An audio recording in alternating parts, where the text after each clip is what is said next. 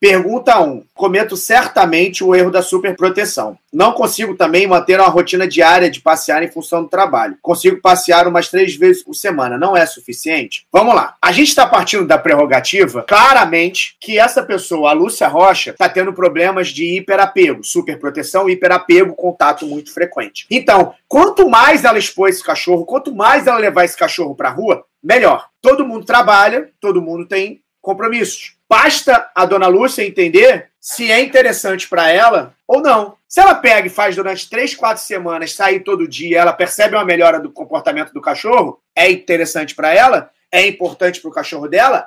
É. É isso que a gente tem que fazer. É essa a prerrogativa. Perdigão, tô com problema de superproteção. Então a dona Lúcia tá com problema de ciúmes, de excesso de proteção. Por quê? O cachorro dela fica o tempo todo com ela no colo, o tempo todo agarrado com ela. Então o que a gente precisa fazer é simplesmente estimular a independência. Três, quatro episódios de uma hora por dia, o cachorro separado. A gente precisa gritar com o cachorro? Não. A gente precisa xingar o cachorro? Não. A gente deve ficar botando no colo o tempo todo o cachorro que tem hiperapego? Também não. Você que tem um cachorro que roja para suas visitas quando está no colo, você que tem um cachorro que não aceita receber visitas, se você tem um cachorro que late incessantemente quando você tem visita em casa, tá na hora de criar um distanciamento esse seu cachorro e mostrar para ele que ele não é o seu dono que você pode ter amigos, que você pode receber visitas e que você pode fazer carinho em outros cães, porque ele não é único, ele não é seu dono.